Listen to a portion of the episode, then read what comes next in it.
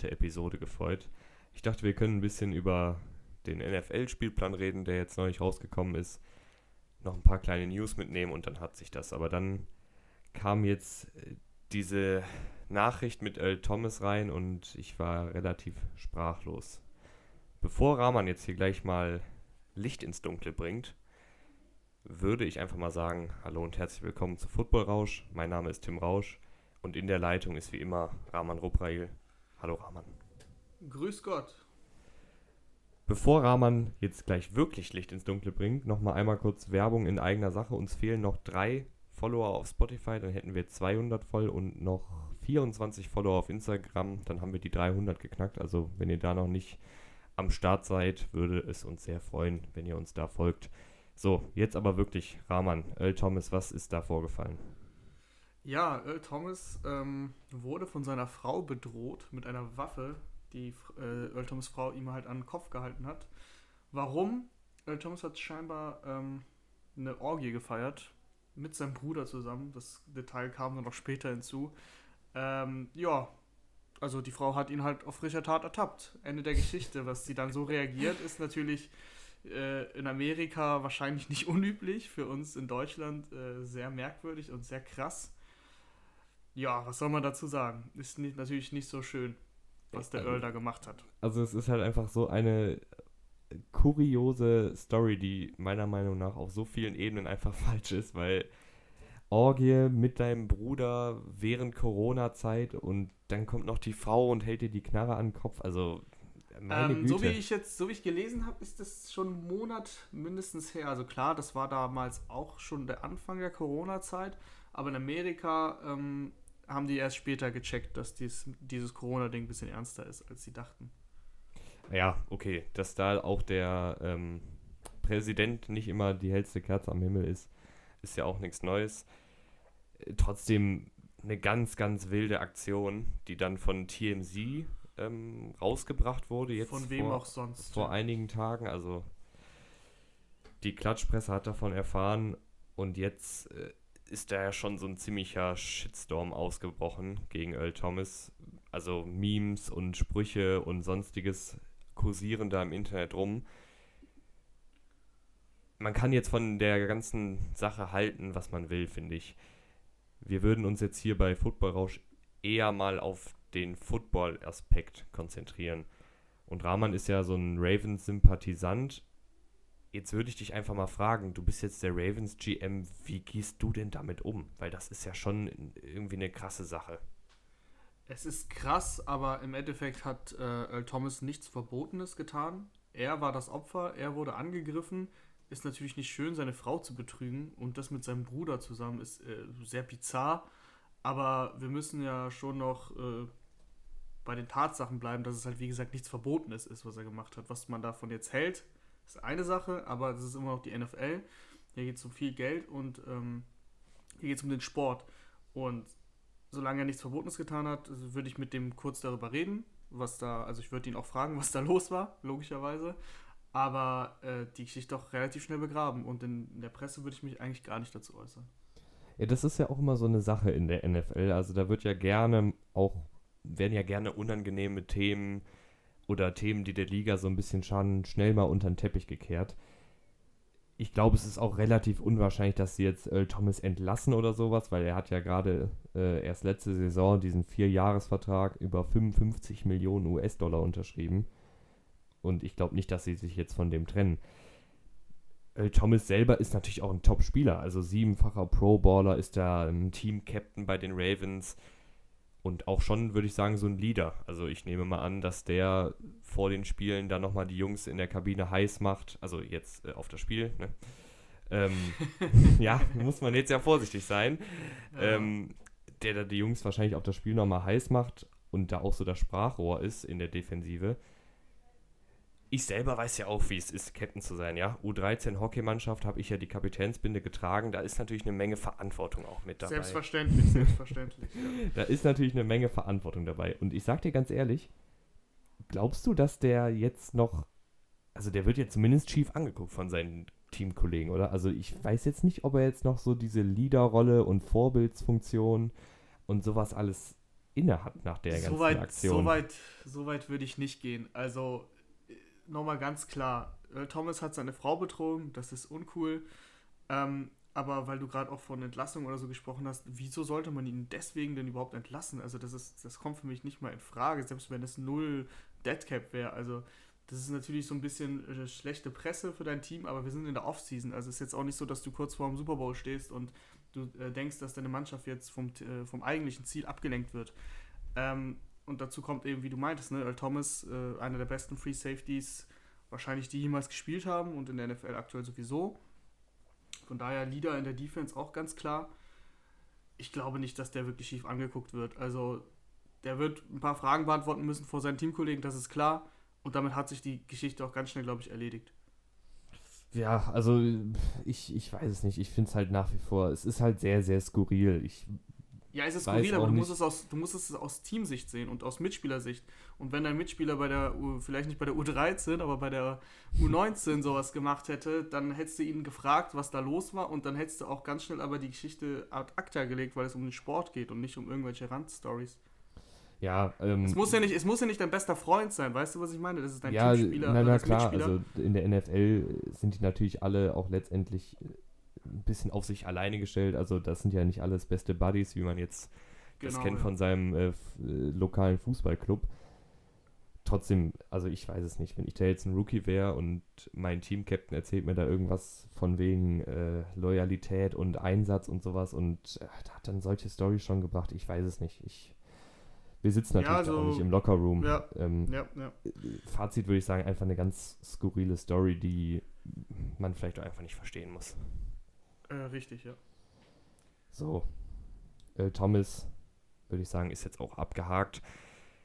Weitere skurrile Story, nicht ganz so skurril, ist aber, dass Deshaun Watson sich auf Twitter geäußert hat und behauptet hat, dass die Chicago Bears im Rahmen des Draft Scoutings, also bevor dem NFL Draft 2017, wo die Bears dann letztendlich Trubisky genommen haben, mit Watson kein einziges Wort geredet haben. Was ja schon ein bisschen komisch ist eigentlich, wenn man einen Quarterback braucht und Watson galt ja zumindest als Erstrundenpick. Das ist äh, sehr skurril, sehr merkwürdig, ähm, auch fast nicht zu glauben eigentlich, weil äh, die Bears haben an drei ursprünglich gepickt, haben sich ja dann hochgetradet. Und ähm, ja, es gab Mahomes, Watson und eben Trubisky, die in die ersten Runde gegangen sind. Und Watson war der Quarterback, der gerade das National Championship äh, Game gewonnen hat. Den dann gar nicht äh, zu kontaktieren, das äh, fände ich sehr komisch.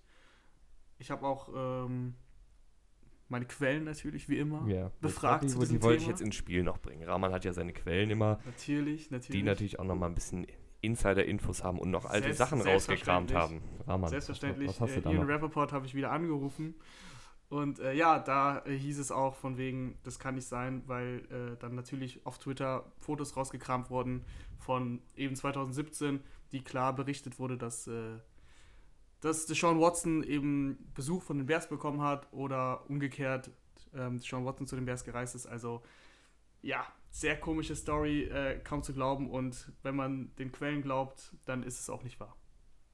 Ja, ich, ich weiß jetzt ehrlich gesagt auch nicht, was Deshaun Watson davon hat. Also, dass er das jetzt auf Twitter da äh, rumposaunt, dass die Bears nicht mit ihm gesprochen haben. Äh, keine Ahnung. Ähm, nee, das äh, verstehe ich auch nicht. Anscheinend hat er einen ziemlichen Hass auf die und dachte sich, äh, keiner kann das Gegenteil beweisen. Na gut, das Internet vergisst nicht. Ähm, ja, und ich bin äh, gespannt, weil die Bears äh, spielen das erste Mal seit der Watson-Ära gegen Houston dieses Jahr. Ja, da, da kommen wir ja gleich noch zu, zu unseren Lieblingsspielen in dem, in dem neuen Spielplan der kommenden NFL-Saison. Vorher würde ich dann aber auch nochmal die letzte News abarbeiten und zwar wird der No-Call, äh, nicht der No-Call, sondern der Videobeweis ähm, bezüglich der Pass Interference abgeschafft, obwohl er erst letzte Saison eingeführt wurde. Ist das für dich eine verständliche Entscheidung? Ja, es war ja sowieso von Anfang an eine Geschichte, die auf Probe lief. Die Teams wollten sich das angucken und dann eben dieses Jahr entscheiden. Für mich absolut verständlich, wer das letztes Jahr beobachtet hat. Ähm, das war echt teilweise super lächerlich. Es wurde, glaube ich, fast kein, also es wurden ein paar Calls schon dann overturned, aber im Verhältnis prozentual gesehen gefühlt so 10%, die overturned wurden. Und da waren das da, teilweise auch echt deutliche Fehlentscheidungen, die immer noch nicht overturned wurden. Dann wurden aber Sachen overturned, wo ich gedacht habe, boah, wenn du das eine nicht overturnst, kannst du das auch nicht overturnen. Also es kam halt viel mehr Fragezeichen als Ausrufezeichen für mich da in Erscheinung und deswegen finde ich es komplett richtig. Ich bin ja, ich war ja dann auch während der Saison so anti dieses Videobeweises, dass ich komplett der Meinung gewesen bin und immer noch der Meinung bin, dass ähm, der No-Call, der berühmte No-Call bei den Saints, der das äh, ja alles ausgelöst hat, überhaupt dieses Thema, der wäre nicht overturned worden. Da bin ich echt fest von überzeugt. Mit diesen Regeln, die sie hatten, wäre der nicht overturned worden.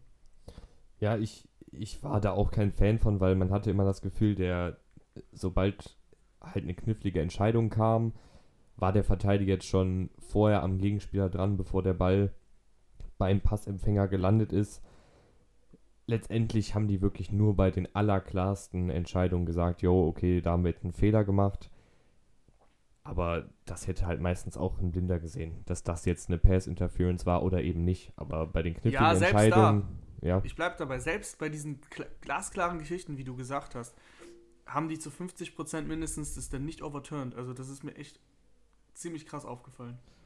Ja, irgendwas, irgendwas muss die Liga da auf jeden Fall machen, weil so oder so gibt es halt noch zu viele Fehlentscheidungen, meiner Meinung nach. Also entweder müsste ja, ja sag ich, ich, ich, ich finde es so halt okay. Dann gibt es halt keinen Videobeweis, dann ist es die Entscheidung, die Tatsachenentscheidung, wie wir sie aus dem Fußball ja auch lange gekannt haben, jetzt nicht mehr.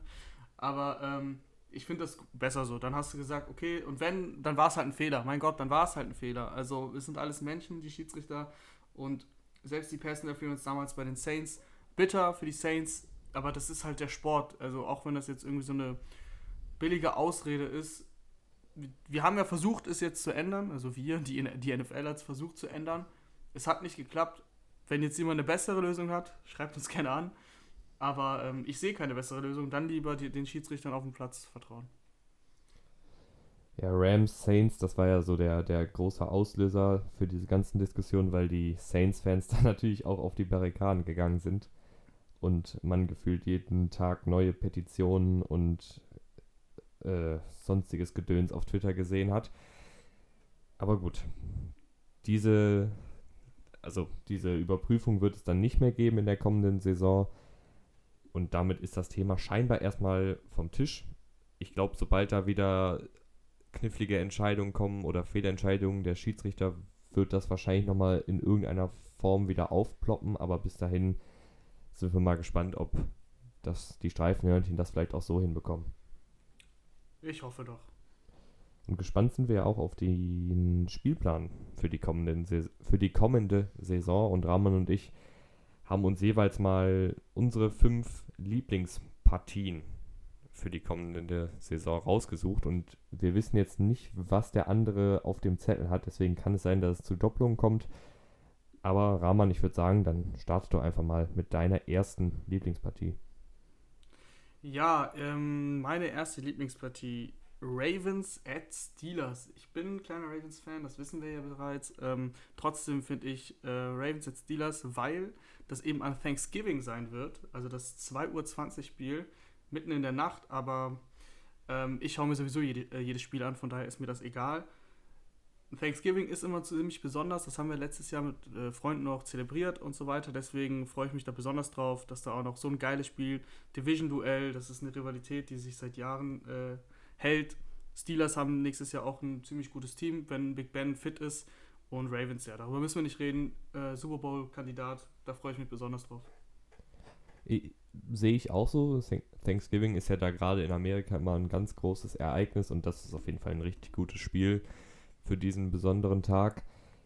Ich würde direkt mal bei den Steelers bleiben und gehe bis in Woche 17, also 17. Spieltag, der letzte Spieltag.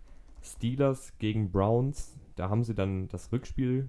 Ähm, Browns sind ja in derselben Division, das heißt, die spielen zweimal in der kommenden Saison gegeneinander. Und in Woche 17 könnte es da halt richtig heiß hergehen, weil für mich ist die Division der, mit den Steelers, Browns, Bengals und Ravens schon einer der stärkeren der Liga wenn da alle fit bleiben, natürlich.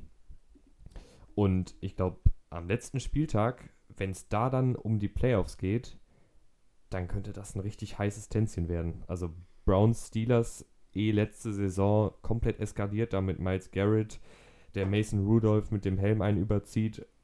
Und das könnte halt richtig, richtig hitzig werden, wenn beide da noch im Playoff-Rennen sind. Definitiv. Ähm, das Hinspiel hätte ich auch fast äh, überlegt, als, als Spiel mit aufzunehmen, allein weil es eben der erste Auftritt von Miles Garrett nach dem Helmschlag äh, gegen Mason Rudolph ist. Wahrscheinlich wird Rudolph halt nicht auf dem Platz stehen, deswegen ist es dann eigentlich halb so wild. Deswegen ist es dann auch nicht dabei. Ich mach mal weiter. Äh, Chiefs at Bucks. Das finde ich auch ein äh, super geiles Spiel. Tom Brady ist ja bei den, bei den Buccaneers jetzt gelandet, also eine Top-Offense, die noch einen ziemlich guten Quarterback, wie wir alle wissen, bekommt. Und ja, die Chiefs sind sowieso eine brutale Offense, also das wird eine Punkteschlacht aller Rams Chiefs von vor zwei Jahren, wo es 54-51 äh, ausging. Das erwarte ich mir in dem Spiel auch, also da habe ich richtig Bock drauf. Das kann ich auch verstehen. Also Brady dann mit, mit ähnlich guten Anspielstationen wie Patrick Mahomes, das könnte halt eine richtige Offensivschlacht werden. Ich würde dann von Woche 17 ganz zurück wieder an Woche 1 gehen. Da ist nämlich das nächste Divisional Matchup.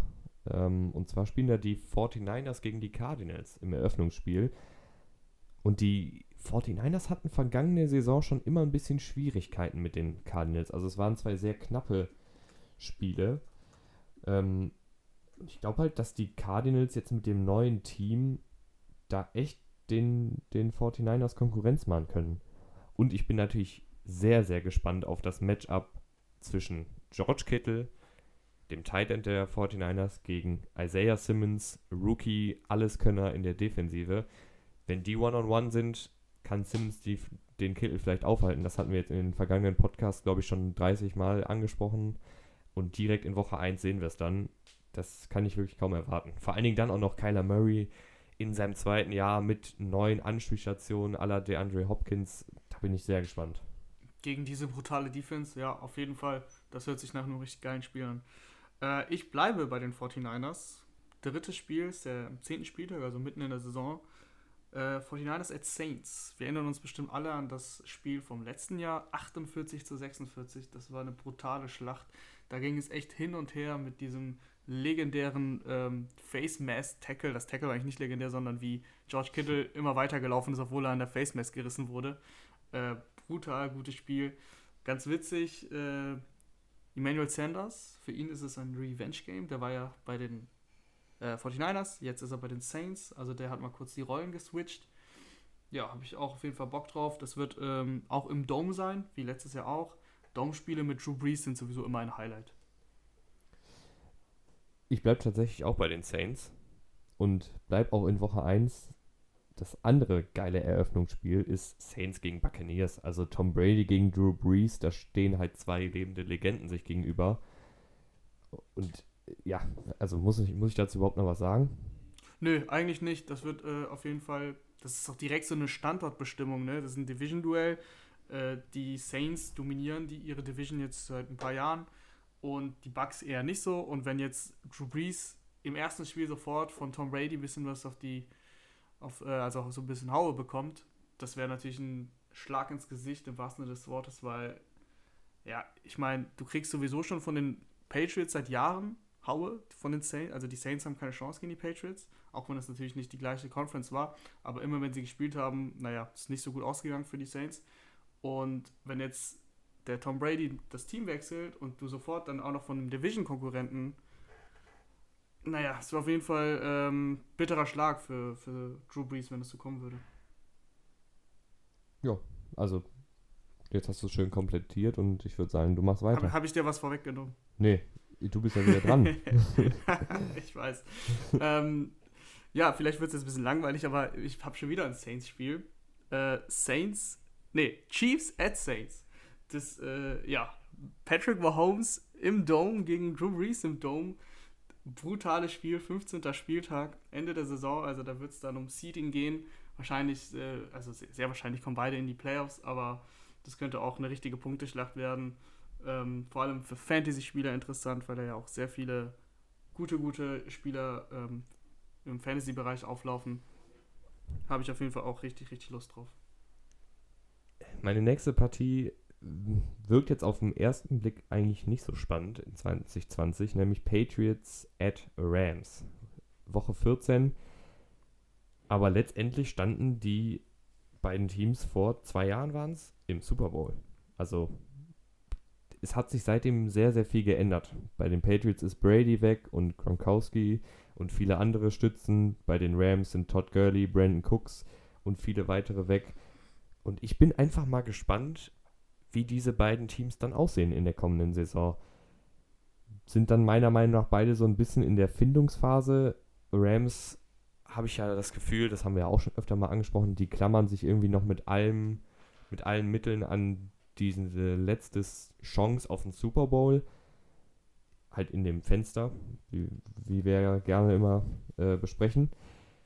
Und Belichick muss jetzt das erste Mal eine Saison ohne, oder beziehungsweise das erste Mal eine Saison ohne Brady komplett im Kader ähm, bestehen. Also Brady war natürlich auch schon mal verletzt, aber Jetzt ist er nun mal ganz weg und du kannst ihn nicht irgendwie noch äh, aus der Injured Reserve Liste aktivieren, sondern ohne Brady, Belichick und McVay mit weniger, man sagt ja immer Spielzeugen in der Offensive. Da bin ich mal gespannt, wie die beiden Teams aussehen werden in der kommenden Saison.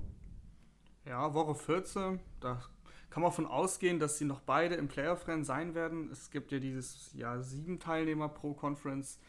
Ähm, deswegen ist es eigentlich relativ schwierig, an Woche 14 schon raus zu sein aus dem Playoff-Rennen. Außer du bist jetzt halt ein richtig schlechtes Team, aber das erwarte ich von beiden Mannschaften nicht. Äh, Super Bowl-Fenster bei den Rams ist für mich geschlossen.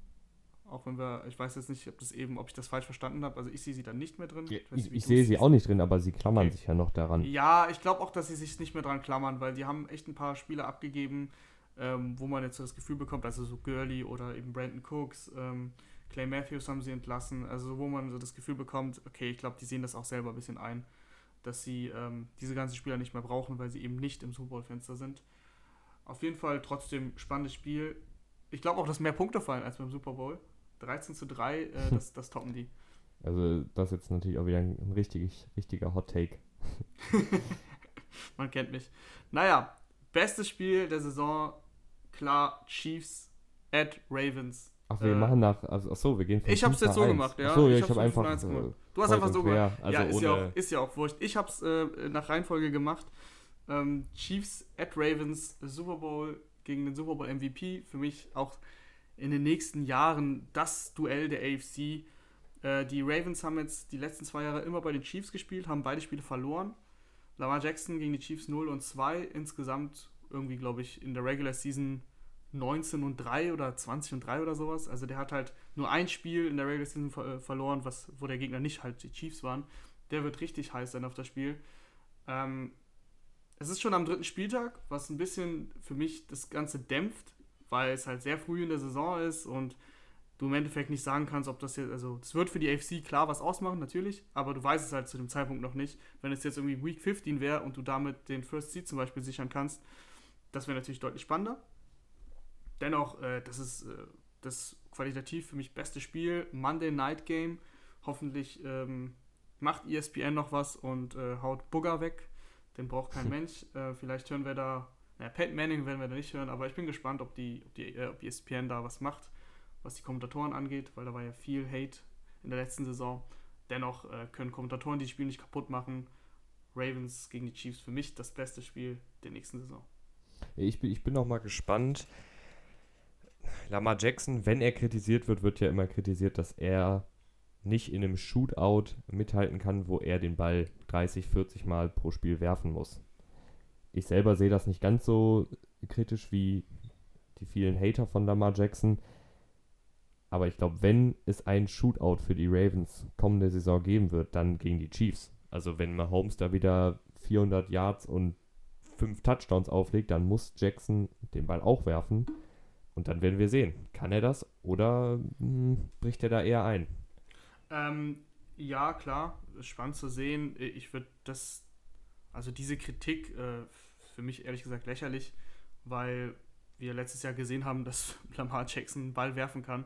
Ja, auf jeden also, Fall. Also ich bin, ich bin da auch äh, ich weiß, ich weiß, kein, kein Lamar Jackson-Hater. Ja, du hast ja nicht äh, gehatet. Ich meine allgemein, also wenn da jemand noch diese Kritik hat, dass er das nicht kann, weil er das jetzt zum Beispiel gegen die Titans dann in den Playoffs nicht gezeigt hat. Ja gut, ähm, wer sich das Spiel anguckt, wird sehen, da gab es schon ein paar Drops, die man hätte, also Bälle, die man hätte einfach fangen können. Da waren die Receiver der Ravens leider nicht gut genug. Ähm, und allgemein glaube ich, dass die Ravens der beste äh, Gegner sind. Das, das Spielsystem ist halt das Beste, was gegen die Chiefs ankommen kann. Ganz einfach. Gegen Mahomes ist es wichtig, den Ballbesitz für Mahomes zu minimieren. Das heißt, Mahomes soll am besten so lange wie möglich auf der Bank sitzen, weil eben die Ravens Offense oder die andere Offense auf dem Platz ist. Die Ravens haben einen Spielstil, wo sie den Ball halt viel laufen und logischerweise ist die Uhr damit äh, verbunden und die Uhr läuft halt viel schneller runter als bei anderen Gegnern, die halt gerne passen. Deswegen macht das schon mal Sinn, dieses, dieses Spielsystem gegen die, gegen die Chiefs zu haben, weil Mahomes, wenn er jetzt 10 Possessions hat, dann macht er halt aus den 10 Possessions, keine Ahnung, 6 Touchdowns. Wenn es schlecht für dich läuft, 7 Touchdowns. Aber wenn er nur 6 Possessions hat, dann logischerweise, ihr versteht, was ich meine, kann er weniger machen. Deswegen äh, glaube ich auch, dass es zu so einem richtig krassen Shootout ähm, ja schwer kommen kann. Also mit richtig krass meine ich eben sowas, was über 40 Punkte hinausgeht. Ja, also ich, ich bin da, wie gesagt, sehr gespannt drauf und das sind ja, man kann schon sagen, die beiden besten Offenses, obwohl es natürlich sehr verschiedene Spielsysteme sind. Dann kommen wir jetzt zu meinem letzten Spiel. Das sind die Cincinnati Bengals at Miami Dolphins. Und zwar am 13. Gehofft, Spieltag. Ja, das ist sehr gut. Ja. Ein, ähm, ein, Spiel fehlt mir noch, aber das sage ich gleich. Let letztes Jahr wäre das ja so der Toilet Bowl gewesen, oder war es ja tatsächlich auch. Also da ging es darum, wer den, der Verlierer kriegt den ersten Pick so ungefähr. Und dieses Jahr könnte das aber ein richtig spannendes Spiel werden. Beide Mannschaften haben ordentlich Kohle ausgegeben in der Free Agency. Beide Mannschaften bis dahin, also bei den Bengals wird Safe Burrow, wenn er gesund bleibt, an, am 13. Spieltag auf dem Platz stehen. Und bei den Dolphins kann ich mir auch vorstellen, dass da Tua Tango Vailoa spielt. Das heißt, du hast auch das Duell der beiden höchst gedrafteten Rookie-Quarterbacks und einfach deutlich bessere Teams als im Vorjahr. Ja, für mich reicht eigentlich schon Tour gegen Burrow als Argument. Klar, wir sind uns nicht sicher, ob Tour da auf dem Platz stehen wird. Ich glaube, wenn er fit ist und momentan sieht alles danach aus, dann wird er auf dem Platz stehen. Ähm, Ryan Fitzmagic bin ich ein großer Fan von, natürlich, weil er einfach so geil spielt. Aber das Problem ist, äh, so nach, nach dem fünften, sechsten Spieltag, ja, da wird die Presse halt natürlich immer lauter, wenn die Dolphins dann, sagen wir mal, 2 und 4 stehen im besten Fall, dass du halt deinen Rookie-Quarterback reinwerfen sollst und mal gucken sollst, was der kann. Und dann in Woche 13, das ist ja dann schon echt tief in der Saison. Ich, äh, ich sehe auch gerade äh, Ticketpreise ab 41 Dollar. Rahman, Miami, an Nikolaus. Ähm, ich sag nur Corona. Ja, ich hatte, ich hatte vor, ich hatte, ich hatte es dieses Jahr wirklich vor, in die USA zu reisen und mir das ein oder andere Spiel anzuschauen. Ähm, das geht leider nicht. Also selbst wenn es äh, gehen würde, würde ich es jetzt nicht mehr machen. Da muss ich mich gedulden und äh, ich würde jetzt auch als Fan, habe ich auch ein paar gelesen nach dem Schedule Release eben, dass die Teams geworben haben und mit den Tickets und da dachte ich mir auch, ey Leute, vor allem so Preseason-Tickets sind jetzt available. Also, ey Jungs, entspannt euch mal, ne? Ihr wisst schon, was gerade passiert. So, aber du hast noch ein Spiel auf dem Zettel, was noch nicht genannt wird, also praktisch der, das Bonusspiel. Ja, das ist natürlich, das ist, also da muss man jetzt klar sagen, das ist kein geiles Spiel.